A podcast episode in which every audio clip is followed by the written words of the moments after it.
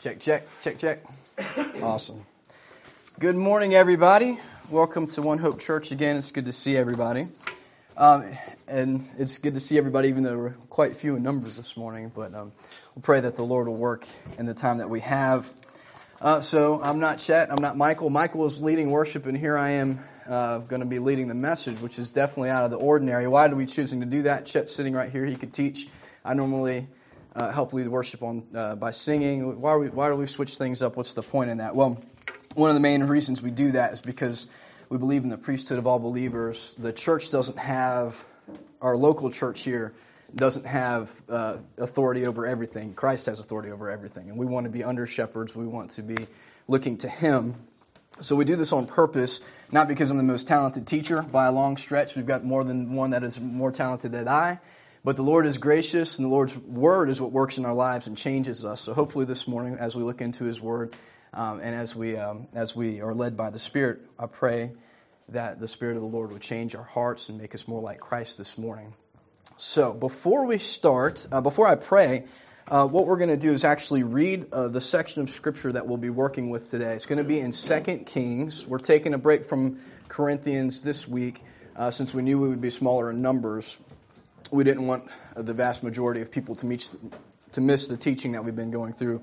Uh, so it's going to be kind of an aside this morning, um, and I just pray that it would be used by the Lord for our benefit and for His glory. So we're going to be in 2 Kings. Uh, our primary text is going to be chapter 7, verses 3 through 11. Before we read that section, I'm going to read some of the previous verses so we know what's going on to kind of set the stage um, this is a very dark moment in the history of, uh, of Israel. A very rough situation, is putting it mildly. They are in a desperate situation. Um, and this is during the time of the prophet Elisha. We're looking at mid 800 uh, BC. If you would read with me 2 Kings, and we're going to be chapter 6. Let's start with verse 24 to get some context. And it happened after this that Ben Hadad, king of Syria, gathered his army and went up and besieged Samaria. And there was a great famine in Samaria, and indeed they besieged it until a donkey's head was sold for eight shekels of silver, and one fourth of a cab of dove droppings uh, for five shekels of silver. What does that mean? Things that were previously seen as unedible were now worth you could buy a donkey's head for what you could have bought a fleet of live donkeys for before this. This was they were in such a desperate situation that uh, it threw everything off. It is that type of situation. Then the king of Israel was passing on the wall, and a woman cried out to him, saying, "Help me, O Lord, my king." Uh, and he said. If the Lord does not help you, where can I find help for you? From the flesh, threshing floor or from the wine winepress? The king said to her, what is troubling you? And she answered, This woman said to me, Give your son that we may eat him today, and we will eat my son tomorrow. So we boiled my son and ate him. And I said to her the next day, Give your son that we may eat him, but she has hidden her son. Now it happened when the king heard these words of the woman, he tore his clothes, and as he passed by on the wall, the people looked, and there underneath he had sackcloth on his body, and he said, God do so to me and more also, if the head of Elisha, the son of uh, Shaphat, remains on him today.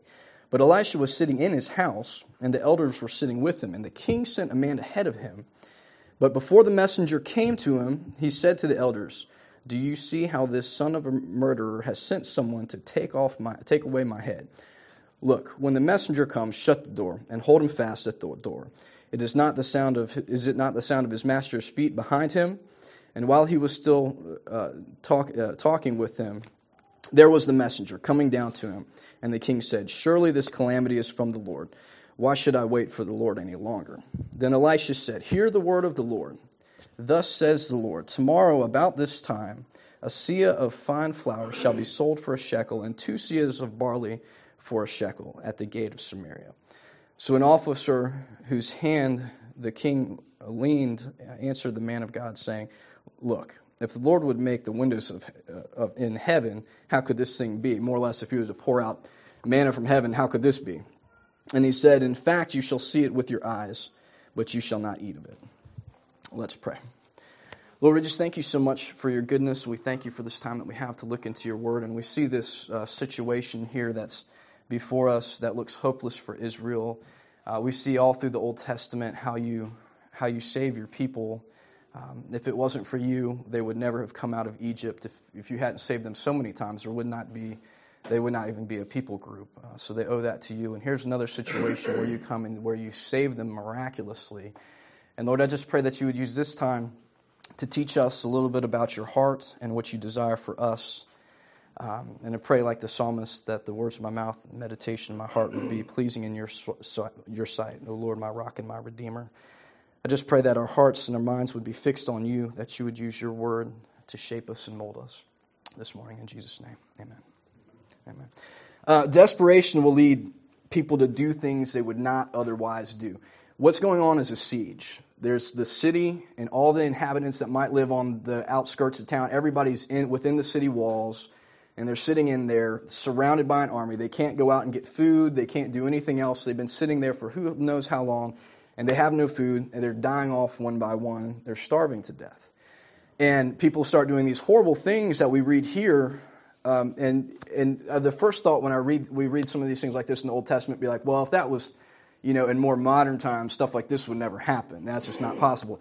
Well, um, I didn't know a whole lot about siege warfare, so I was just looking up a couple of things. The worst siege, as far as death toll, actually happened in uh, in World War II, and it was the siege of Leningrad.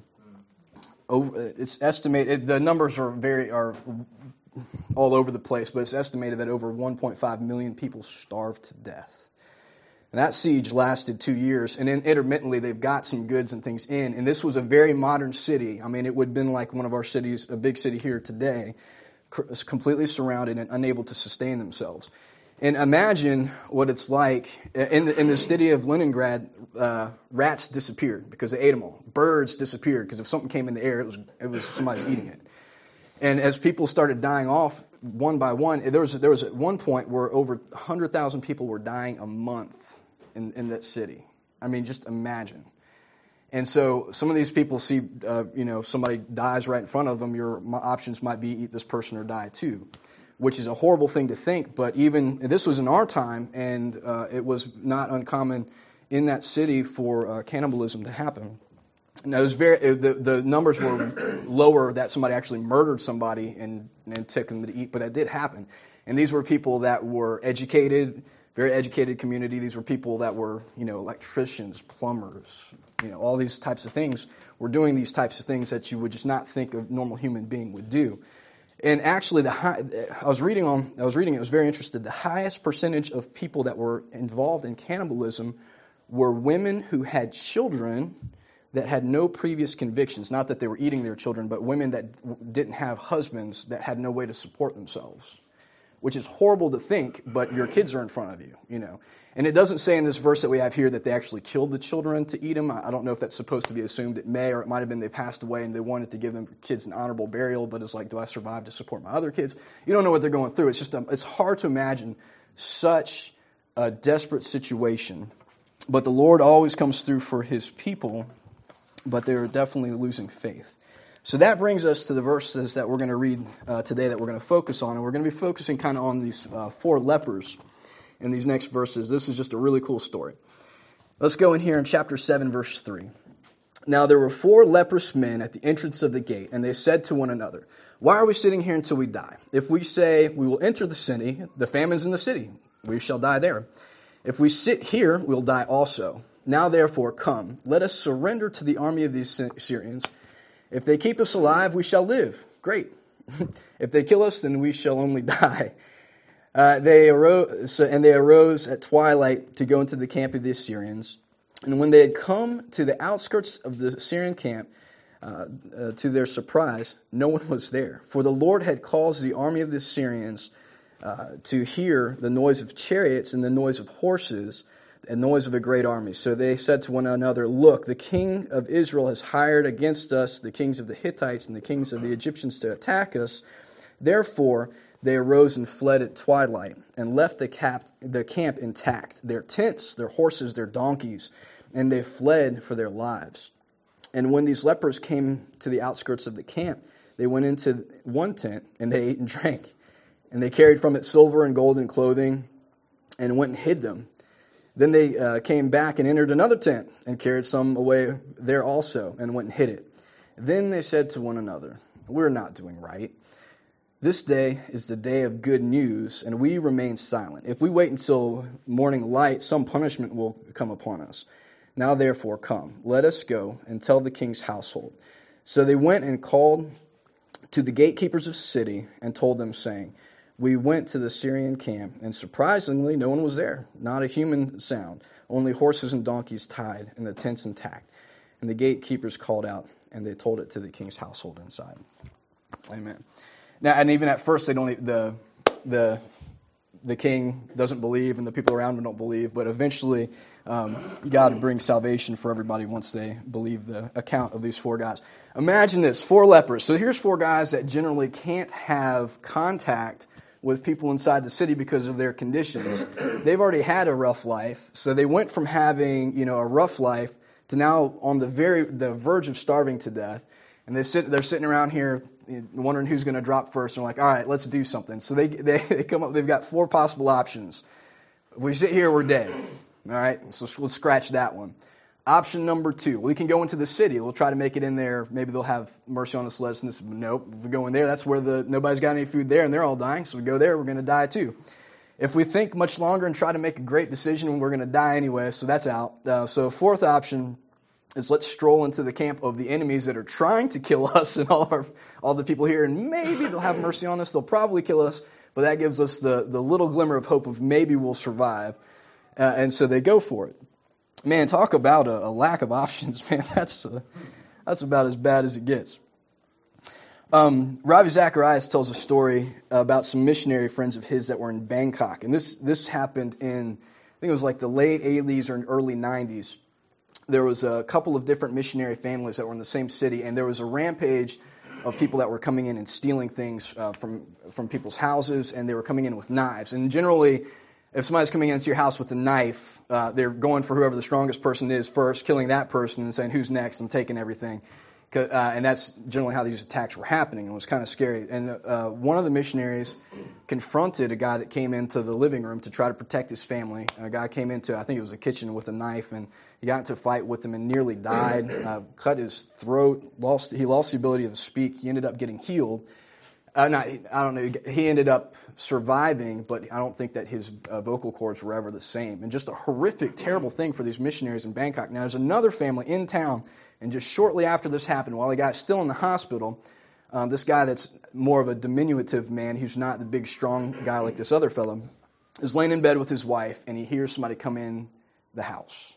And they're upstairs, and he hears this guy walking up the stairs, and his two little girls are in another bedroom, and he's just thinking, Dear Lord, please don't let them go into that bedroom.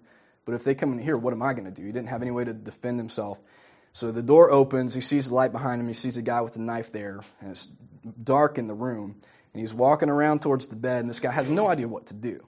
Uh, and he said that, don't know how the Lord brought it to his mind, but the first thing somehow he thought of was when he was, in a, was doing a play where he had to be a North American Indian giving a war cry.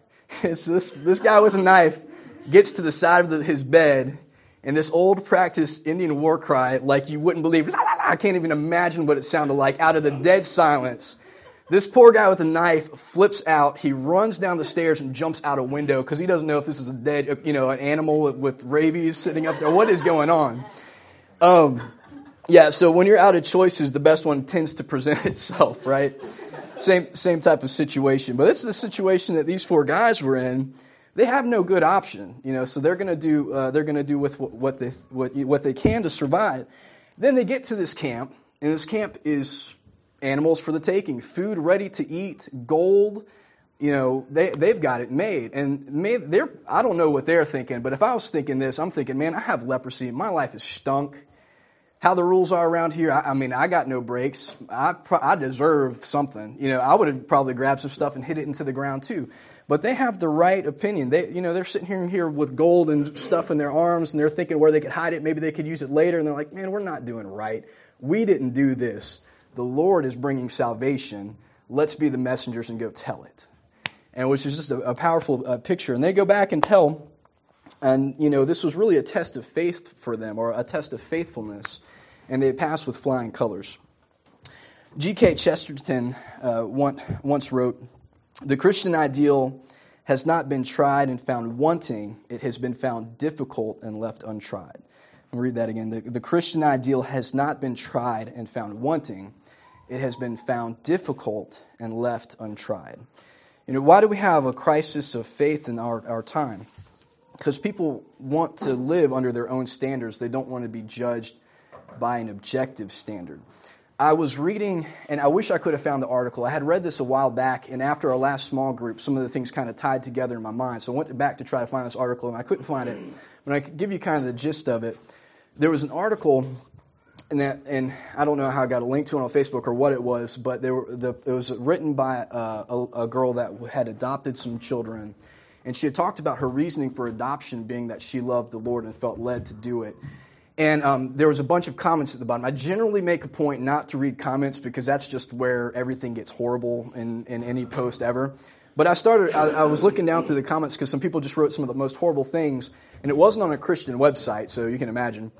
And then there was a kind of a dialogue emerged where these couple of people started talking to one another. One that was clearly a humanist, and then one that was clearly a Christian. And so eh, they would kind of go back and forth, and I would try to ignore all the other things. But these two were almost having a, a almost a respectful dialogue, which was kind of interesting.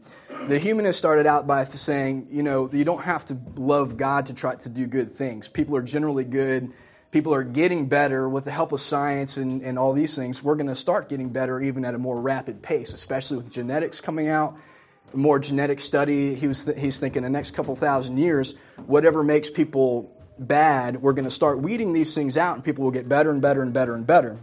And the Christian was uh, was saying, man, this know, was arguing with him back and forth with these posts. And at one point, the Christian said, "Well, that's interesting. What if he said, what if geneticists find out that there's some sort of gene that we've done well, we get, we get them better, but there's some sort of gene that keeps people from being what they need to be to be quote unquote good. And what if 10% of the population has that? Would you be willing to, to, to sacrifice those 10? And they, they kind of go back and forth, and the Christian was like, what if there was 50? You know, they, they weren't seeing necessarily eye to eye. But then the guy writes at the end, the Christian says, the, the, the real problem is there's an inherent problem in all humans that science is not going to fix. It's called sin. And there's no, no bit of human en- genetic engineering is going to weed that out. That's something that we're always going to have, and there's only one fix, and that's Jesus, which is pretty powerful. The guy didn't quite get it. It didn't, you know, he didn't, he didn't, and he didn't like accept the Lord right there on the on the post. But, uh, but it was very, a very, a very uh, powerful statement. And we were talking about in our last small group. You know, somebody was asking, "Can we? Are people basically good or people basically bad? What what is this?" And we, it, people don't have a problem saying nobody's perfect, but people have a problem saying that maybe might not even have a problem saying people are flawed. Nobody's perfect, people are flawed, but a lot of people that aren't believers have a hard, hard time saying people have a problem with sin.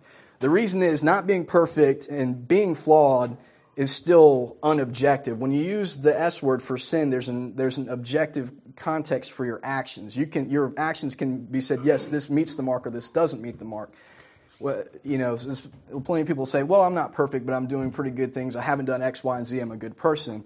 But when you measure it up to Scripture, um, do those things measure up? And the recognition, the, the problem is to um, a recognition of spiritual bankruptcy before the Lord is the only way that we're going to be led to repentance. Um, it's not something that we're going to stumble upon. And true faith is essentially that, is, you know, throwing oneself on the mercy of the court, saying, I can't measure up. I can try to be good as much as I want to, but I can't meet um, what God's perfect standard is. I just think about the story of Jacob, if you guys remember that, reading through Genesis, if anybody's reading the Bible through this year. Um, what a guy, man. He stole his brother's birthright, stole his brother's blessing, his brother Esau wants to kill him. He lied to his father. He's, he's, we're starting out with XXX. Then he runs off, but the Lord is still blessing him. It's years and years and years pass. The Lord is working things inside of him and blessing him. And then this moment of truth comes when he's going to come back and he's going to face his brother Esau. And is this guy going to kill me like he said he's going to kill me, or, or how are we going to work this out? It's the moment of truth. And the night before this moment of truth, he ends up wrestling with God all night long, which is a hard thing to imagine. But here he is wrestling and wrestling. And then at the end of this wrestling match, God asked the, one of the oddest questions in all of Scripture. Um, after I can't imagine wrestling with somebody all night, and then the, his question is, "Okay, what is your name?" As if maybe he'd been wrestling with the wrong person all night long, you know. Uh, but that's not the, that's not the case. He, he rightly he rightly answers. He says, "My name is Jacob." But if the last time Jacob had been asked by somebody who knew him, "What is your name?" he lied. His father said, Who is this? And he says, I am Esau, your firstborn. Jacob's very name figuratively means duplicitous or even cheat. And he fesses up before the Lord in front of him, My name is Jacob. And I think, I think in a way that's him recognizing the truth about himself. And, uh, and the Lord says to him that you will no longer be Jacob, but you will be known as Israel. And the Lord goes, continues to bless him and fulfills his covenant through him not because of any good or thing that Jacob has done or because he deserves it, but because of, um, because of God's great love. Just a powerful thing. Luke 14, 16, uh, you don't have to turn there. It's the parable of the Great Supper, I think, which we're all uh, fairly familiar with. In this parable, this man who's supposed to, that's uh, representative of God asks all of his friends to come to this great banquet and these people start making excuses. I have to do this, I have to do X, Y, and Z. And, uh, and the Lord gets angry and tells his servants, Go quick into the streets and lanes of the city and bring in the poor, bring in the maimed, bring in the lame and the blind. And the servant said, Master, it is done as you commanded, and there's still room. And the master said to the servant, Go into the highways and hedges and compel them to come in, that my house may be filled. In the spiritual realm, those who recognize their need for the Lord's generosity are the ones that receive it. And that's so important for us to remember. Uh, there's a uh, songwriter, we actually have some of his songs in our uh, songbook. His name's John Mark McMillan. He's a modern hymnist. One of his songs is called Carbon Ribs, and he has this line in there I just think is, is awesome and powerful. It says, I'm a dead man now, with a ghost who lives in the confines of these carbon ribs. And one day, when I'm free, I will sit the cripple at your table, the cripple by your side. Just the recognition of that we will be with the Lord for what He's done, not because of anything that we have done. Powerful line. You know, and think of the woman who washed Jesus' feet with her tears in Luke uh, 7. You know, she walks into this room filled with Pharisees and disciples of, uh, and some of Jesus' disciples you, she knows that everybody that, that sees her coming in knows about her, knows her reputation. They, she knows they're going to look down on her. She knows what they think about her, but she also knows the truth about herself. She knows that she's a sinner. She knows that she needs forgiveness, and she knows that better than anybody else in that room. She walks right in there, washes Jesus' feet with her tears, and anoints and anoints him. Just such a powerful picture of, of brokenness before the Lord. She recognizes her spiritual bankruptcy before the Lord. And while she's doing this, one of the guys thinks, man, if Jesus knew what type of person this was, he would not be okay with this. And Jesus responds to this person, uh, uh, Simon. He answered him and says, I suppose, uh, well, he tells us this story of two debtors. One owed 500 denarii, one owed 50. They were both forgiven, which one uh, would love the master more? Simon answers correctly, I suppose the one whom forgave more. And Jesus said to him, You have rightly judged. He turned to the woman and said to Simon, You see this woman? I entered your house. You gave me no water for my feet, but she has washed my feet with her tears and wiped them with her, the hair on her head. You gave me no kiss, but this woman has not ceased to kiss my feet since the time I came in. You did not anoint my head with oil, but this woman has anointed my feet with fragrant oil. Therefore, I say to you, her sins, which are many, are forgiven, for she loved much. But to whom little is forgiven, the same loves little. And he said to her, Your sins are forgiven. What can wash away my sins? Nothing but the blood of Jesus. In, in our bankruptcy, we come to him for cleaning. Um, you know, all of us that know the Lord have a similar story of that time when we realized, man, I can't measure up. I just can't do it. And I'm going to tell you a little bit about my story, just a portion of it anyway, and something that the Lord used to put me back on track. I, I came to know the Lord when I was very young, but um, I've, I've, had up down up times and down times. When I was when I was 19, right out of high school, um, had a lot of friends, uh, and most of my friends didn't know the Lord. And you know, I decided that I wanted to judge myself. Uh, I wanted to have my own standard. Like some things are going to be acceptable for me to do, some things aren't. I'm always going to go to church and be a pretty decent person, so people will look at me and say, "Well, this guy's not a bad guy. He's always in church." I'm never going to do drugs. You know, most likely never get drunk if I can help it. That makes me pretty really. That makes me. That puts me in the top what 80% of human beings in the United States. No drugs. You know, not drinking. But you know, if I want to watch pornography, I'll go ahead and do that you know, but I'm not going to tell anybody about that. That'll just be, you know, to me.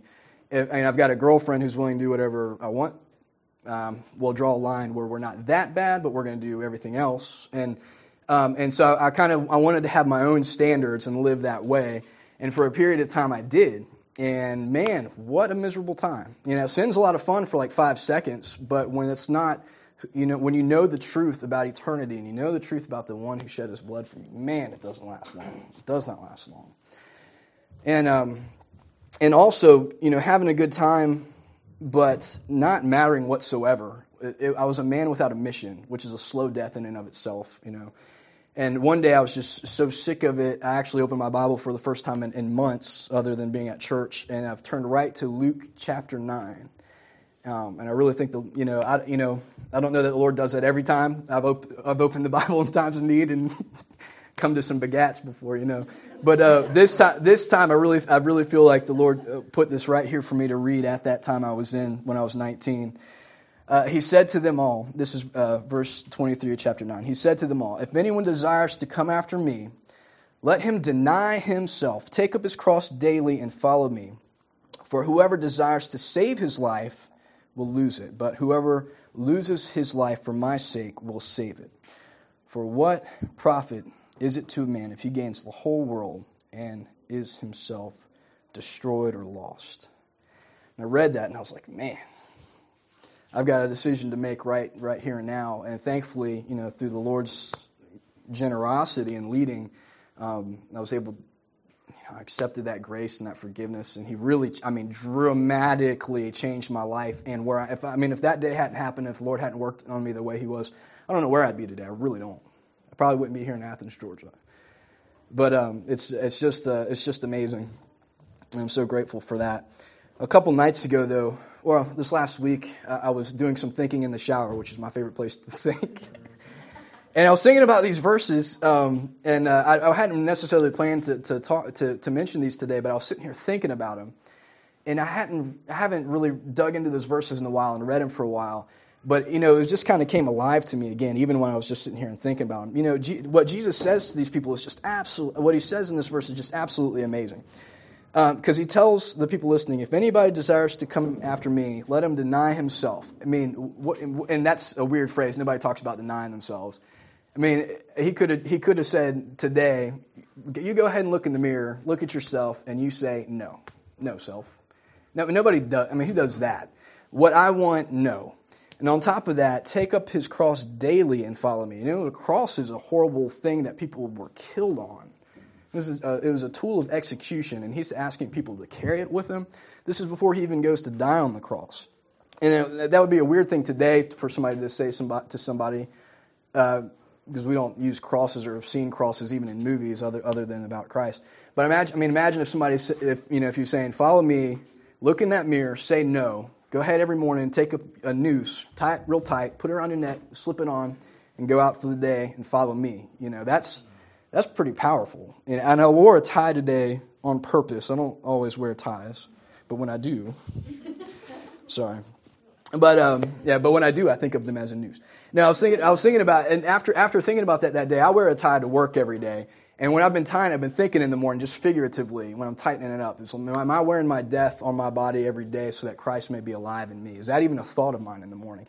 And so if you're, if you're a guy that wears a tie every day, every, I hope every time the, for the rest of your life, when you tie a tie, you just think of a noose and think, am I dead to myself today and living for Christ? Uh, it's, just, it's just a picture, but maybe something that will help us in our, in our, in our daily walk. But what, what a powerful thing, because our culture says, say yes to yourself, do what feels good. It doesn't say, say no to yourself and do something that's not natural. That, you know, follow your dreams, follow your ambitions. Now, and Jesus says, For what profit is a man to gain the whole world? Follow your dreams, make it to the NBA, do all these things, lose everything. Absolutely meant nothing. Meant nothing. I mean, this is the absolute opposite of what the world teaches. There's no Nike slogan that says "deny yourself." No, it's deny. It's deny the other guy that's shooting the ball. You know what I mean? There's no, there. Yeah, yeah. Yeah, you don't you don't see any slogans like that, like "I ain't got the right stuff." You know, like, it's you know, it's it's the absolute opposite. You're good enough, you can do it. Just follow your dreams. You know, go for it.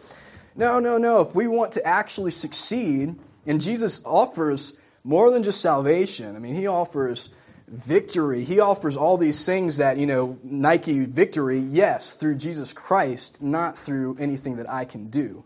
And we're going to gain the whole, gain so much through Christ that we don't even understand that yet. We'll come back to that in a second. Malcolm Muggeridge once wrote, I can say that I never knew what joy was until I gave up pursuing happiness. I'm going to read that again. I never knew what joy was until I gave up pursuing happiness or cared to live until I chose to die. For these two discoveries, I'm beholden to Jesus.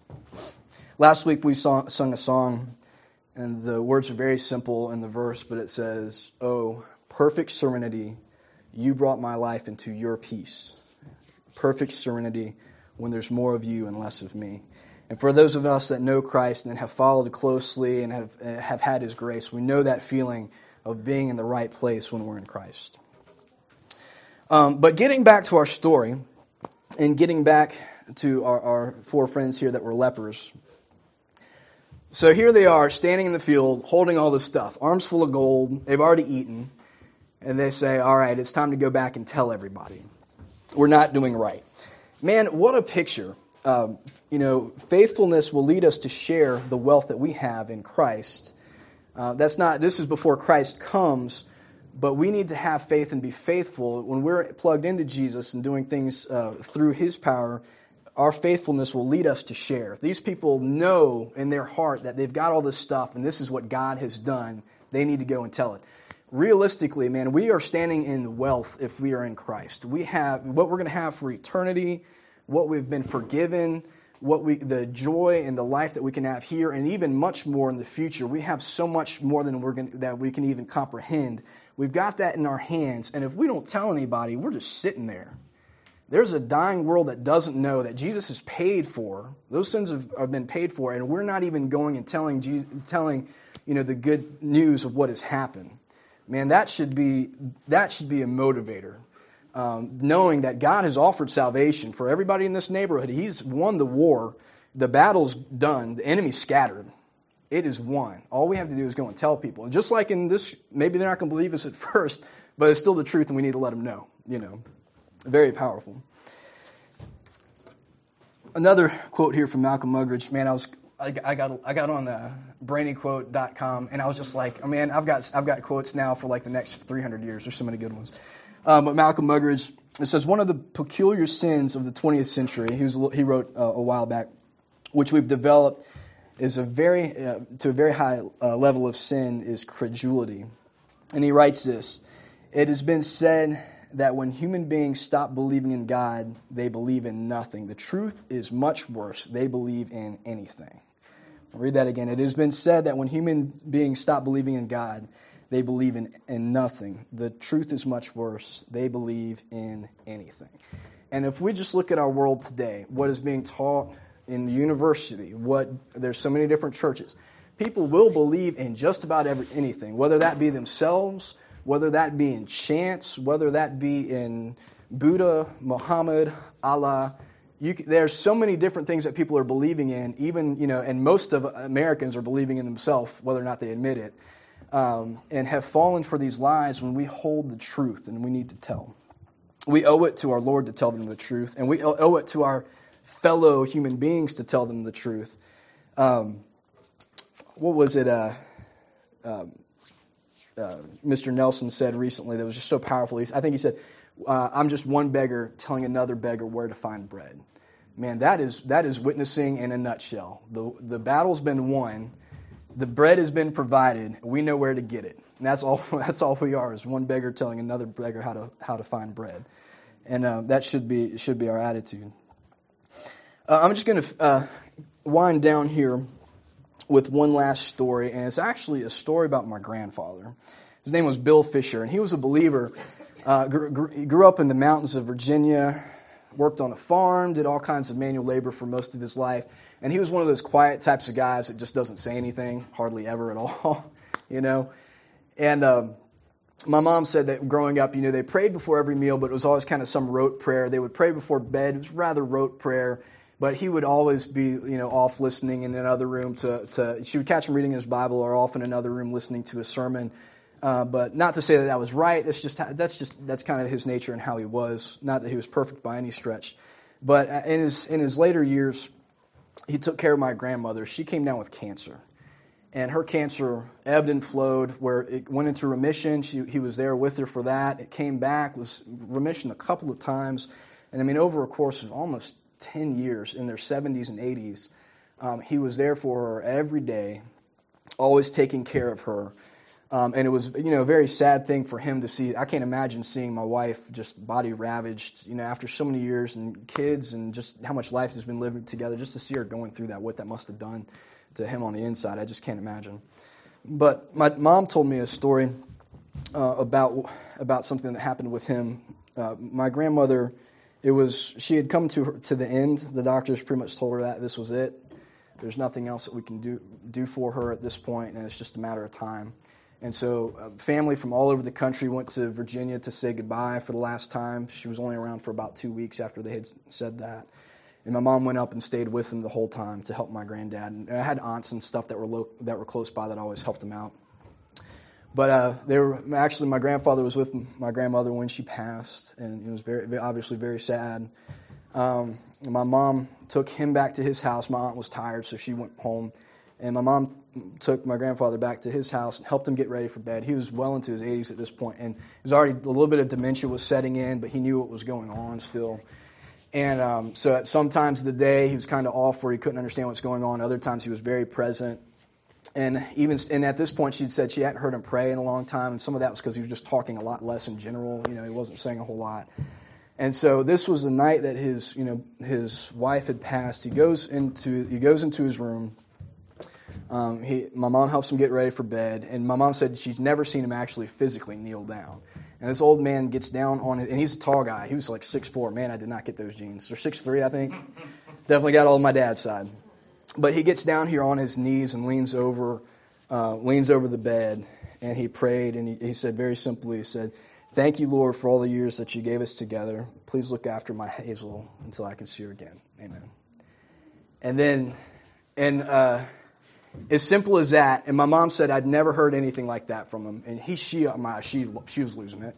And then he couldn't get back up, so she had to help him get back up, help him get in bed said that he rolled over and um, he was he was crying, you know, and then and then she came back and checked on him about 15 minutes and he was already asleep. It's like, man, that's that's amazing. Now, a story like that, you know, to the intellectual may seem like pure romanticism, but if if scripture is correct, like we believe it's correct, 1 Corinthians 2 9 says, But as it is written, eye hath not seen nor ear heard Neither has it entered into heart of man the things which God hath prepared for them that love him. That being true, both my grandparents are believers. They're in a place that what's going on there is something that our human language can't even make us comprehend in our current in our current context. You know, we don't even we can't even understand fully, and we won't until we see it, what it is that God has prepared for us. And there's so many people out there that need to know. And we need to be those messengers. In our verses here in 2 Kings uh, that we read tonight, you know, the, the king didn't save the people. A sword and an army didn't come and save the people. Even those four lepers, they went and told the good news, they didn't save the people. God saved the people. And He has saved us, and He's still saving people today. And we need to be those beggars telling other be- beggars where to f- find bread. So, you know, the, the, just briefly, the points that I kind of made uh, were you know, desperation, recognition, faithfulness. Desperation will lead people to do things they would not otherwise do, for bad and for good. We need to be desperate for the Lord. Recognition, we need to recognize our spiritual bankruptcy. That's the Lord. That's the place where the Lord can really change us and work on our hearts. Faithfulness, uh, faithfulness will lead us to share the wealth of Christ. Amen. Let's pray. Lord, I thank you so much for your goodness to us and just the, the fact that we look at this world and we see um, how it's been ravaged by evil. We see horrible things every day that break our hearts and break your heart. And the good news is that the war has been won. And Lord, I just pray that you would give us strength and that you would give us wisdom and how to how to tell other people the good news. And Lord, we are weak and we need your grace, but we thank you that you're always faithful, and we thank you so much for um, we thank you so much for pursuing us and for never letting us go. And Lord, I thank you for working on my heart, even when I was 19, even after I professed faith in you, but I was just doing what I wanted to do. You could have let me sit in my junk, but you you came after me even then. And I just thank you, Lord, for your goodness. And I don't know where everybody is at in this room today. I don't know what their struggles are. I don't know what um, where their victories are. You know everything, though, Lord. You know every you know every sin. You know every victory. You know our weak points. You know our strong points. And Lord, I just pray if there's anybody that's in here that was like me, that knows the truth, but is is is not not living it, living to make trying to make their own kingdoms, enjoy their life and trying to somehow mesh that grossly with, uh, with being a good person and being a Christian. Lord, I just pray that you would that you would shine light into that situation and that you would convict those people and that they would turn to you and that you would give them their, your, the true joy that we can only have through Christ.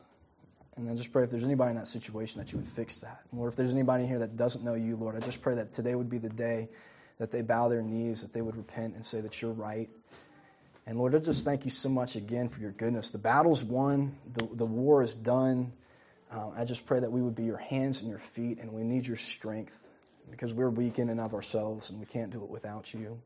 But we thank you for your goodness and for your love and for never giving up on your people. You didn't do it then, and you're not doing it now. And Lord, I just thank you for your love. Pray that the rest of the time that we have, that our hearts would be fixed on you, and that you would work in our hearts as only you can. In Jesus' name. Amen.